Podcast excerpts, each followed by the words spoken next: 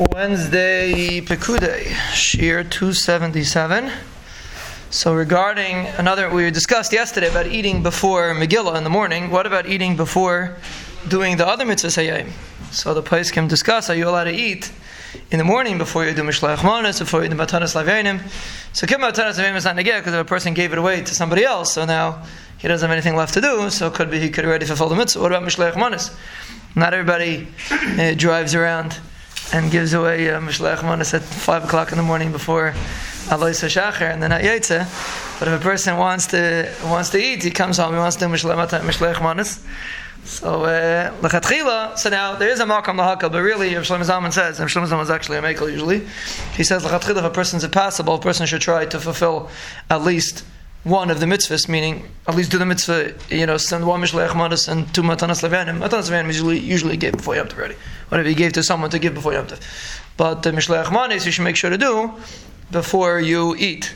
Now, what's interesting is I don't know why he doesn't ask, are you allowed to eat before the Suda? But l'chayr there, there's no iser. I mean, l'chayr the suda is supposed to be with bread.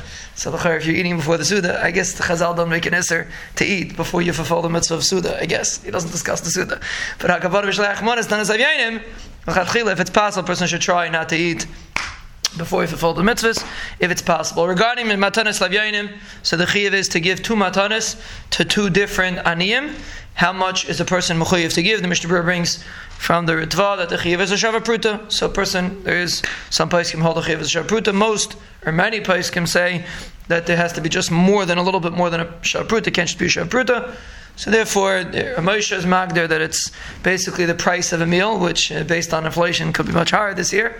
But the price of a person can purchase a small meal, which used to be barach two, three, four, five dollars. Now it's probably 10 $15, depending on the situation. But it has to be enough for a person to buy a Suda.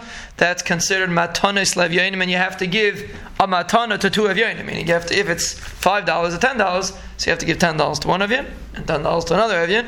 Enough that it should be enough to buy a Suda. So try to make a calculation how much a person can buy a small Suda with, and however much that is, that is how much you should give each individual ani.